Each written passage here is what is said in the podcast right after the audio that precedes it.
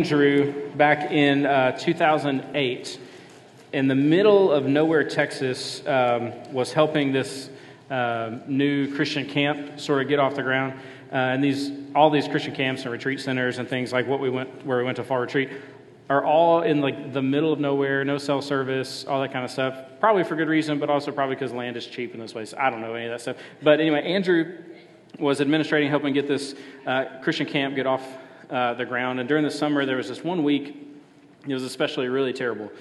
This like monsoon rain came down for several days. You know I'm talking about? Like drop so hard that like when you walk through it, it feels like it's knocking you into the ground, right? Like just crazy uh, hard drops. And, and this is one of the, the like kid camps where the kids actually stay there like all week and they like live in the cabins and they've got like leaders and stuff like that and, uh, that are with them all day and taking all their activities and stuff. And uh, the camp was so new, the trails hadn't like had gravel on them yet, and so they were just mud, and it was like slippery and stuff. And so Andrew, being like one of the administrators, was constantly getting calls about kids falling and getting hurt and all this stuff. It was just this really, really long day uh, of just one thing after another, all this storm crazy happening, having to make sure leaders uh, and students don't get lost in the woods in this crazy rainstorm and like have to fight a bear or something. Um, but at the end of the day, finally, storm's still happening, but like the day's over. Campers and their leaders are back in their cabins, and they're they're headed off to sleep. And Andrew's uh, sitting there going, you know, the last time I ate something was at breakfast. Like it was just kind of one of those days. You ever have one of those days that's been so crazy that you like forgot to eat meals? I don't forget to eat meals, but maybe you have. Um, anyway, Andrew did that day. He was just so busy and so constant that that he had, had hadn't eaten since breakfast, and so he thought, what do I do for food? And so he remembered that just a few miles into town, there was a McDonald's.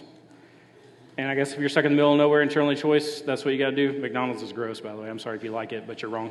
And, um, and so he decides, even though this crazy storm's happening, he's going to drive into town and go get some McDonald's. And so on his way in, he's driving into town to get to this McDonald's.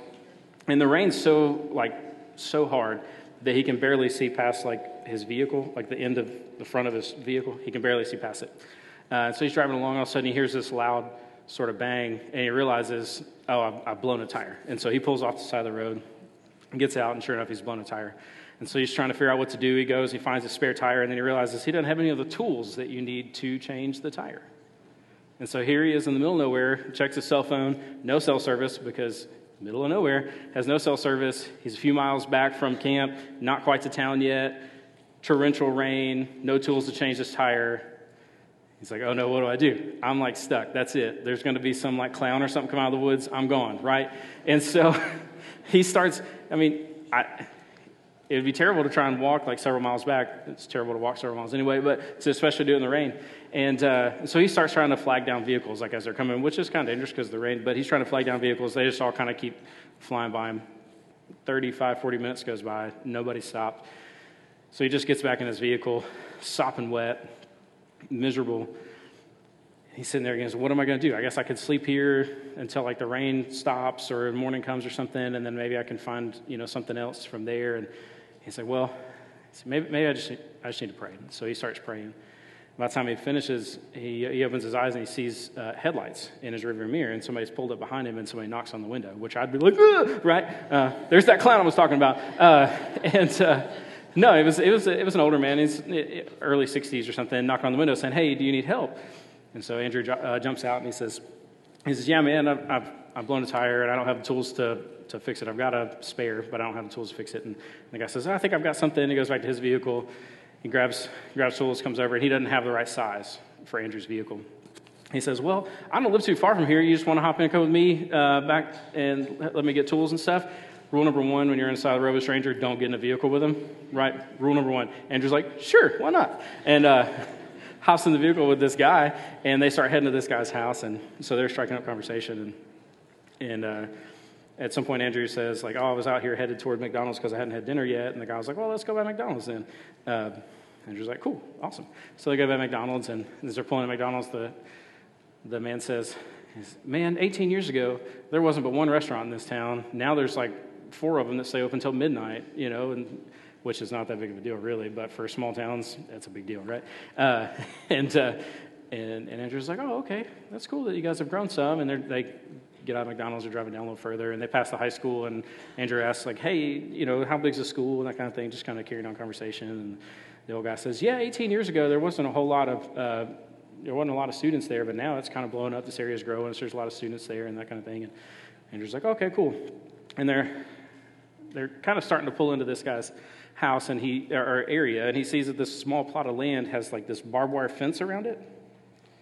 And then in the middle of it is just this pop up camper. Not a house, pop up camper. Now, I mean, you're in, it's in the middle of nowhere, like Texas. People live in all kinds of weird things. Um, so he's, this guy's living in this pop up camper. Uh, as they're pulling up, and, uh, Andrew says, says uh, have, you, have you always lived you know, here? And, uh, and the guy said, Well, I did until about 18 years ago. And uh, Andrew goes, Oh, yeah, what, uh, where'd you go 18 years ago? Um, he goes, Well, I just got out of 18 years in prison for manslaughter. Well, let me go get my tools and hops out of the car.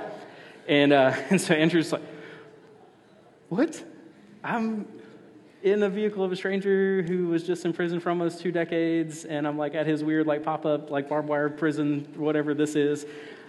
Yeah, this is gonna be one of those Saw movies all over again. All right, uh, and and so he's he's losing his mind. Andrew's freaking out. The guy comes back with the tools, hops in, and is like, "All right, let's go." And Andrew's like, "Okay," and uh, they start they start heading back, and they make it all the way back to the vehicle, and and, and, the guy hops out with the tools in like two minutes, changes the tire, and says, "He's all right, man. I'm I'm glad I was able to help you out. I got to go." And Andrew's like, "Hey, can, can, I give you any money? Thanks for helping me and that kind of thing." And the guy said, uh, "said No, I'm good. I don't, I don't need any help. I just or I don't, I don't need any money or anything. I just wanted to help you." And he hops in his vehicle and drives off.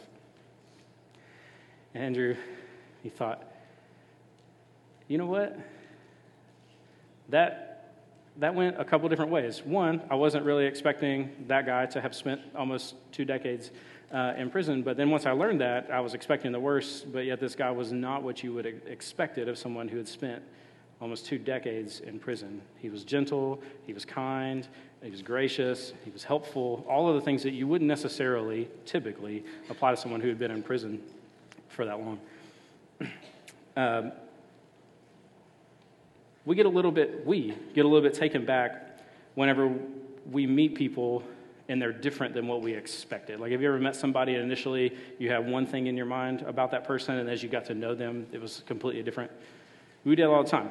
Often, it's whenever um, we, we expect someone to be like a, a villain in a story or something like that, and then they actually turn out to be a hero, right? Or if we're expecting something good of someone and then they don't come through or they don't show up or whatever it is, like our just all of that kind of that takes us by surprise when that sort of stuff happens, which is why which is why we're so outraged in stories of corruption, right? Because typically it's people who, sh- who are in power, who are in places that uh, should be doing good things, but then they corrupt stuff. And it's also why we're captivated by stories uh, of underdogs, right? We love a good underdog story um, because we want the unexpected to happen, but we're also surprised by that. And we love that element of surprise. Uh, th- this response is really not anything new. Uh, we expect certain people, whenever you see them, you expect certain things of them, and you have conversations with certain people, you expect those conversations often to go sim- uh, certain ways. In Jesus' day, 2,000 years ago, it was really the same sort of thing. So we're in Luke chapter 10 tonight, in Luke chapter 10, and we're going to look at. A lot of you uh, are familiar with this story. Some of you aren't. That's okay. Uh, the story of the or the parable of the Good Samaritan. But I want us to grab the context. So we're um, it's important when you're studying Scripture, when you're reading the Bible, that you understand the context of what you're reading, okay? You can take any phrase, any individual verse, pull it out of the Bible and make it mean anything you want it to, but that's not, that's not how we use the Bible. We want to know the context that the verse is found in so that we understand what the, the author was trying to mean here. And so Jesus uh, is hanging out uh, with people, he's doing some teaching and that sort of thing. And let's read uh, verse, uh, starting in verse 25 in chapter 10 of the book of Luke. And behold, a lawyer, let me stop real quick. My translation says lawyer. I'm not sure if you have a different translation what it says. But this is not what we think of. Like, when I say lawyer, most of you, because we live in Alabama, you think of Alexander Shunnarah, right? Like, that's immediately what everybody thought of, right? I mean, you know I'm right. Anyway, so that's not what this is talking about. This is not that kind of lawyer. The, the actual word literally translated could be lawyer, but it really means more teacher of the law. This was a person who studied and taught the Jewish religious laws. And so they were, in a sense, a lawyer, and they were an expert on the law, the religious laws, and that sort of thing. But they didn't like go to court and like Alexander Shunnarah the place, right? Like that's not that's not what they did. This was somebody who t- who understood fully the what we know as the Old Testament laws and taught them uh, to people. So anyway, so behold, a lawyer stood up to put him to the test. This is Jesus. He's trying to test Jesus. Rule number one: don't do that. Um, saying, teacher, this is Jesus was considered a rabbi, a teacher, and even by those who weren't like disciples. And so he said, Teacher, what shall I do to inherit eternal life? And Jesus said to him, What is written in the law? How do you read it? And he answered, You shall love the Lord your God with all your heart, with all your soul, with all your strength, and with all your mind, and your neighbor as yourself. So this man wasn't really coming to Jesus to learn anything. In this, in this day and age, teachers like this uh, teacher of the law and Jesus, a, a, a rabbi, often their discourses, their public debates, so to say, would go like this. It would start with a, a, question, usually kind of a broad question, and then they would go back and forth just asking questions about this particular subject until they would, they would bore down to one specific sort of thing. This is how the, these teachers would dialogue. They would just question, question, question, question, question, question, trying to trip up the other person or get to a point where they either disagreed or did agree on something. And so this guy is expecting the same of Jesus. He asks a question, and then Jesus responds with a question. The guy gives the answer uh, to Jesus' initial question and is expecting th- this conversation to continue on in this, uh, in this way. And so the guy gives his answer, and it's, uh, it's a little bit of uh, Deuteronomy chapter 6 and Leviticus 19, uh, a little bit of the Shema, this, this whole idea that you got to love God with everything that you have, and you have to love your neighbor as uh, as yourself. But this is how Jesus responds in 28. He says, uh, And he said to him, You have answered correctly. Do this, and you will live. So this guy's expecting this conversation to go on for a while. He's expecting some like question, answer, question, question, answer, question, answer sort of thing back and forth. And Jesus goes, Yep, you said the right answer. You should do that thing. You should do what you just said. Uh, and the guy uh, was sort of taken aback by this. And so, uh, and so he, he goes to push in he goes to push in a little further, and he says in verse 29 and he, desiring to justify himself, so he's trying to justify why he even stood up, get to the final point that he was trying to get to to prove that he was kind of smarter and knew more than Jesus. Um, trying to justify himself, and said to Jesus, And who is my neighbor? I always think of Mr. Rogers, won't you be my neighbor? Right? Anyway, uh, that was a little side sidetrack with JJ. And so, um, so this guy is taken aback that Jesus is engaging but not fully, um, and Jesus kind of starts, it continues to sort of flip this guy's conversation and things he says over um, upside down. And, um, and so he asks this question, and who is my neighbor? In this day, this guy, remember, he studied the Old Testament law, which said you need to love your neighbor and you need to treat your neighbor as yourself, right? That was a part of uh, the Old Testament law. And so this guy and his um, cohorts, they studied okay, well, what does it mean, neighbor? The Hebrew word literally just means close one, like someone who lives close to you, right? But their interpretation of that in this time was a little broader than that, which is good. Um, this guy is expecting an, a specific answer from Jesus about this because, in his mind, in the context of love your neighbor as yourself, the word neighbor means anyone who is devout who is a devout Jew. Anyone who is a devout Jew is considered your neighbor, and you should be kind to them, you should treat them as yourself, you should love them as yourself. But anybody else you can disregard. It's fine. They wouldn't say that, but that's what they mean. Anybody who's devout religiously, uh, a re- devout religious Jew, they're your neighbor. You should love them, show them kindness, all that kind of stuff. Treat them well. But everybody else is fine. You have no obligation to anybody else. This is what he's expecting Jesus to respond with something like that. But that's not, that's not what happens. Let's look at what Jesus said there, starting in verse 30. And Jesus replied, A man was going down from Jerusalem to Jericho, and he fell among robbers who stripped him and beat him and departed, leaving him half dead. Now, by chance, a priest was going down that road, and when he saw him, he passed by uh, on the other side. So, likewise, a Levite, when he came uh, to the place and saw him, passed by on the other side. Let's stop there for now. And so Jesus starts to tell this parable, which is a fictional story, but has a, uh, these are, these are uh, fictional stories that have a moral meaning. They come to a, a, moral point. Jesus, this is a big way that Jesus taught, was using the context of the day, the, the things that were around the people that they would understand, and using them as illustrations to make a point. And, uh, and so this is, this is not a real story. But it was something that was common in this day. See, there was only one road that went from Jerusalem to Jericho, and the terrain was really rocky and rough, and there were a lot of thieves and robbers and things that would hang out in those areas and would come out and rob people. And so this, this to them would sound like something that would be like on the nightly news if they had such a thing back then, right? It'd just be like, oh, well, that happened again over there on that road. Nobody should be on that road. That's silly. Um, but what's interesting about what Jesus does here is he takes this common scenario, this man who's been, who's been robbed, he's been beaten, he's been stripped, and he's laying there almost dead, basically half dead. This guy's laying there. And then, by chance, a priest comes along, finds the man, but instead of doing what we would assume priests would do, which was help the man, the priest sees the guy and does one of these numbers right?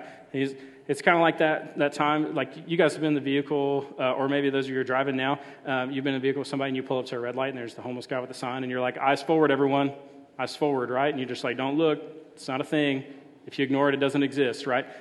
That sadly happens often. This is that priest was doing the same thing. He saw this guy and tried to ignore him. He moved to the other side of the road. If, if I don't look, it's not real, right? And just kept walking. This was supposed to be, this was one of the religious leaders of the day, a priest. Some of the most righteous people that existed in that time. And then the second person who come along, where this guy had been uh, beaten, was half dead and naked. Um, and the next guy that came along was a Levite. And I don't know if that means anything to you, but Levites were, were one of the, the most righteous tribes in Israel. They were really considered some of the most religious. They were set apart, set aside. Uh, and so these are two of, in this guy who was questioning Jesus in his, in his mind, in his world, and all those listening on to Jesus' teaching, the priest and the Levite would be some of the most religious, devout people they could think of. If you're a part of those two uh, sects of people, then you would, you would be one of the most religious people there was. And so you would have to obey the law. And so, this being a fictional story, we don't really know the motive of the priest or the Levite, but some of what Jesus is trying to hint at here is, is that notion of the definition of a neighbor, right? And so the Levite and the priest would walk by and would really feel no obligation to this man because they didn't they wouldn't know if he was a devout Jew or not. They wouldn't know. And so since they don't know if he's a devout Jew or not, they have no obligation to help that man. And so then they just keep moving on. So Jesus is kind of pushing in on this cultural misunderstanding of this law of the Old Testament. And then, then he goes on, and Jesus, the, uh, the next the next verse starts with three words that I think that whenever this, this teacher of the law and the people around heard, all of them like sat up and were nervous. Have you ever been around, sitting around somebody and they say something and immediately you feel nervous about what they said? You're like, oh no, I can't believe he just said that. What is happening? Can I get out of here? Probably not. Right? Like, you ever been in those moments? When Jesus says the phrase, but a Samaritan, this, this teacher of the law and all these people, all these Jewish people around would have immediately been like, What? Excuse me? Right? See, Samaritans were these, these people uh, from a town called Samaria, right? Makes sense. Uh, but in, the, in Israel, they were considered less than. They were considered half breeds. They were not really, they were not really Israelites to people like who Jesus are talking to. They were really hated To the extent that someone like this, this lawyer who's questioning Jesus, someone like him, instead of taking the easy path of going through the town of Samaria, he would actually cross the River Jordan, go up, and then cross back over the river so that he never even had to come close to the town of Samaria. Like literally, people did that in this day. They hated uh, the Samaritans so much, those who were, who were truly full blooded uh, Jewish, that they would go around the town, take, go out of their way to not even come close to the town of Samaria because they hated them so much and outcast them so much. Uh, and so when they heard this phrase, but a Samaritan, because they already see that the priest and the Levite, who they thought would be the heroes of this story, are turning out not to be, you're like, oh no, where's this going? Right? And so what does Jesus say? And he says, But a Samaritan, as he journeyed, came to where he was, and when he saw him, he had compassion. He went to him and bound up his wounds, pouring on oil and wine. Then he set him on his own animal and brought him to an inn and took care of him. And the next day he took out two denarii, which is money, and gave them to the innkeeper, saying, Take care of him, and whatever more, uh, whatever more you spend, I will repay you when I come back. And so the Samaritan, who, whenever Jesus said but a Samaritan, most of the people listening probably assumed, oh, well, if the priest and the Levite didn't help this guy, the Samaritan's probably the real villain of this story because those people are terrible, so I can't imagine what the Samaritan's about to do to these people. And then all of a sudden, as they're listening, the Samaritan becomes the hero of the story, becomes the one who actually showed mercy and grace and love to this man who's lying in a ditch, naked, beaten, and almost dead. The person that that the people listening to Jesus would have assumed was a villain was actually the hero because he helped this man. And not just helped him as in like found his clothes for him and, and helped him like stand up and walk on his way, but like actually took care of his wounds, put him on his animal, walked him into town, found him a place to sleep, and paid for it all. Like the extra mile or three for this guy. The Samaritan, who they would think was the villain, the bad guy, was actually the ultimate good guy in the story that Jesus um, that Jesus was telling here. And so all of, all of these people listening to Jesus, their minds probably just melted. They were like, I don't understand what's happening. Samaritans are good people now? What's happening, right? And so that's, that's sort of what's going on. And so Jesus finishes. He looks, he looks over at the lawyer, and he comes back to this format of asking questions. And he looks, at, he looks at the lawyer and says, Which of these three do you think proved to be a neighbor to the man who fell uh, who fell among the robbers. I don't know if you catch the irony here, but he, he goes back and catches one of the early questions, right? The, the lawyer said, Well, then who's, who's my neighbor? And he's thinking devout, religious, uh, like Jewish people. Jesus lays out this scenario of three men, two of which are devout religious Jews, and one who is considered an outsider, the worst of the worst, lowest of the low. And in the story, Jesus turns and looks at him and goes, which of those three people do you think is actually the good guy? Which of them do you think is the real neighbor? The one who really abided by the Old Testament law? Which one?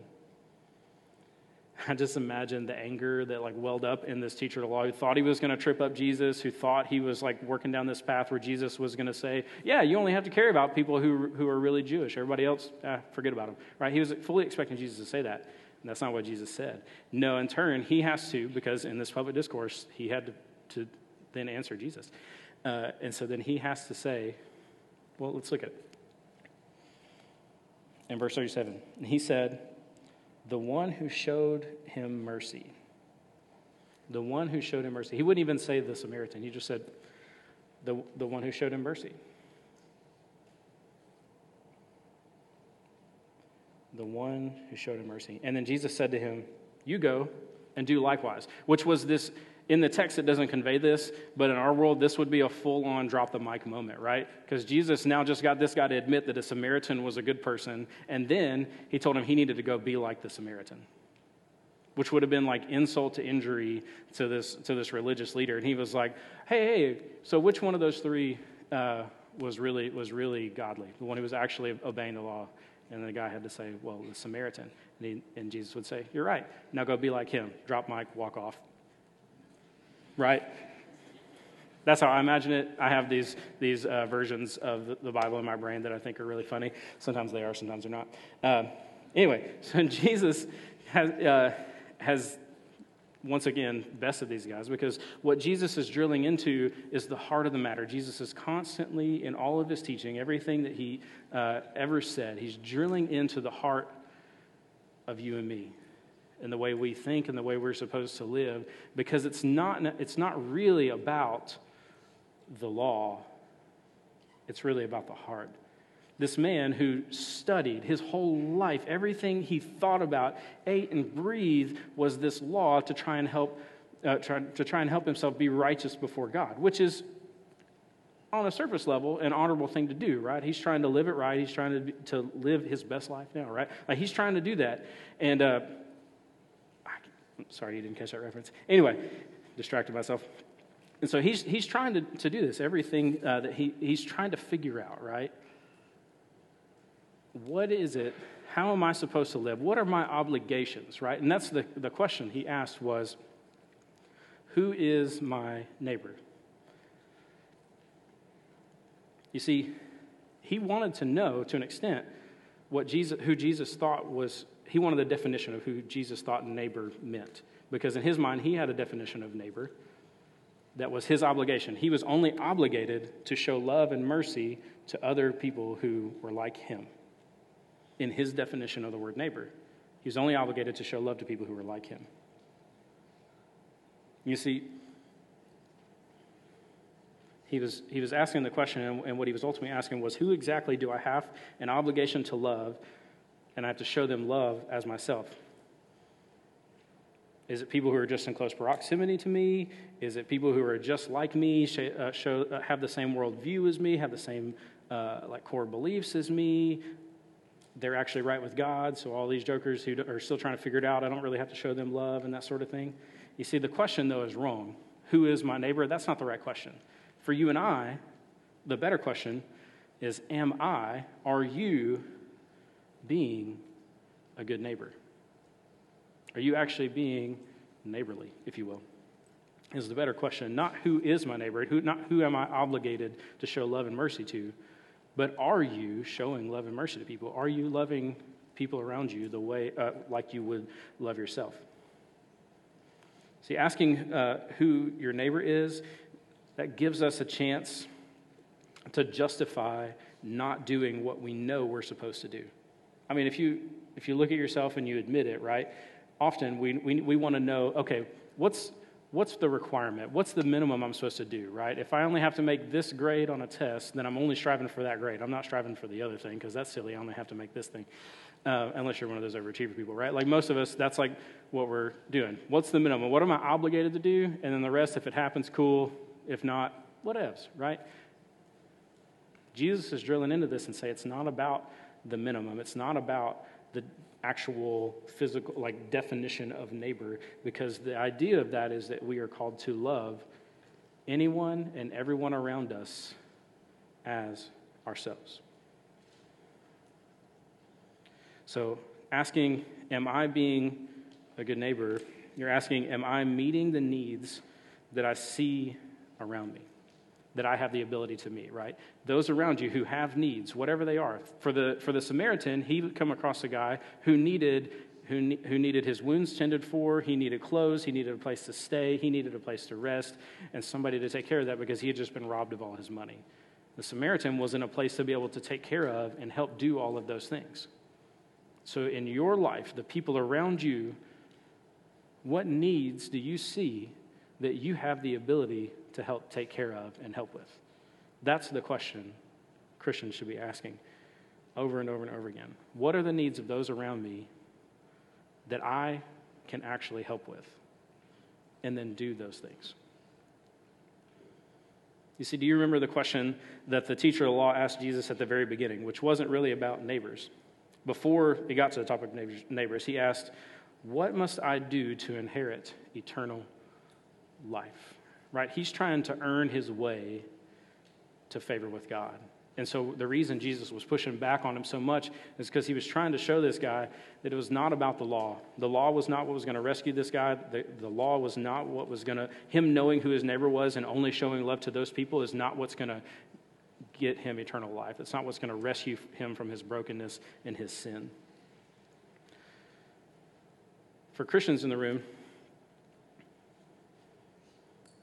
the point Jesus was making is that loving our neighbors as ourselves, which is anyone and everyone around us, however unlovable or unlikable they are, is evidence of our faith. So, showing love to those around us in our world, in our sphere of influence, regardless of how unlovable or unlikable they are, is evidence of our faith or lack thereof. Some of you in the room, you're not, you're not Christians. You haven't bought into this Jesus thing yet. You've not uh, fully bought into believing that He died on a cross for your sins uh, and all of that. And I hope that you come to a point that you do. Um, but I want you to understand that you can't earn your way to favor with God. It is only through faith in Jesus. And out of that faith comes being able to love your neighbor, which is anyone and everyone around you, as yourself. Let me pray, and then we're going to go into small groups. Father, I. I thank you that you care more about our hearts than you do us following a list of rules and regulations and definitions. Help us all to hear from you and to see those around us who have needs that we are able to meet and that we would step up and meet those needs. Father, Holy Spirit, for those in the room uh, who don't know you yet, I pray that you would continue to draw them in, to soften their hearts, to know that you love them and you want to rescue them and you want to bring them out of their brokenness. Help us now as we go into small groups to have focused, meaningful conversations uh, on this and how we can live this out practically as we, as we leave this place. Christ, I pray. Amen.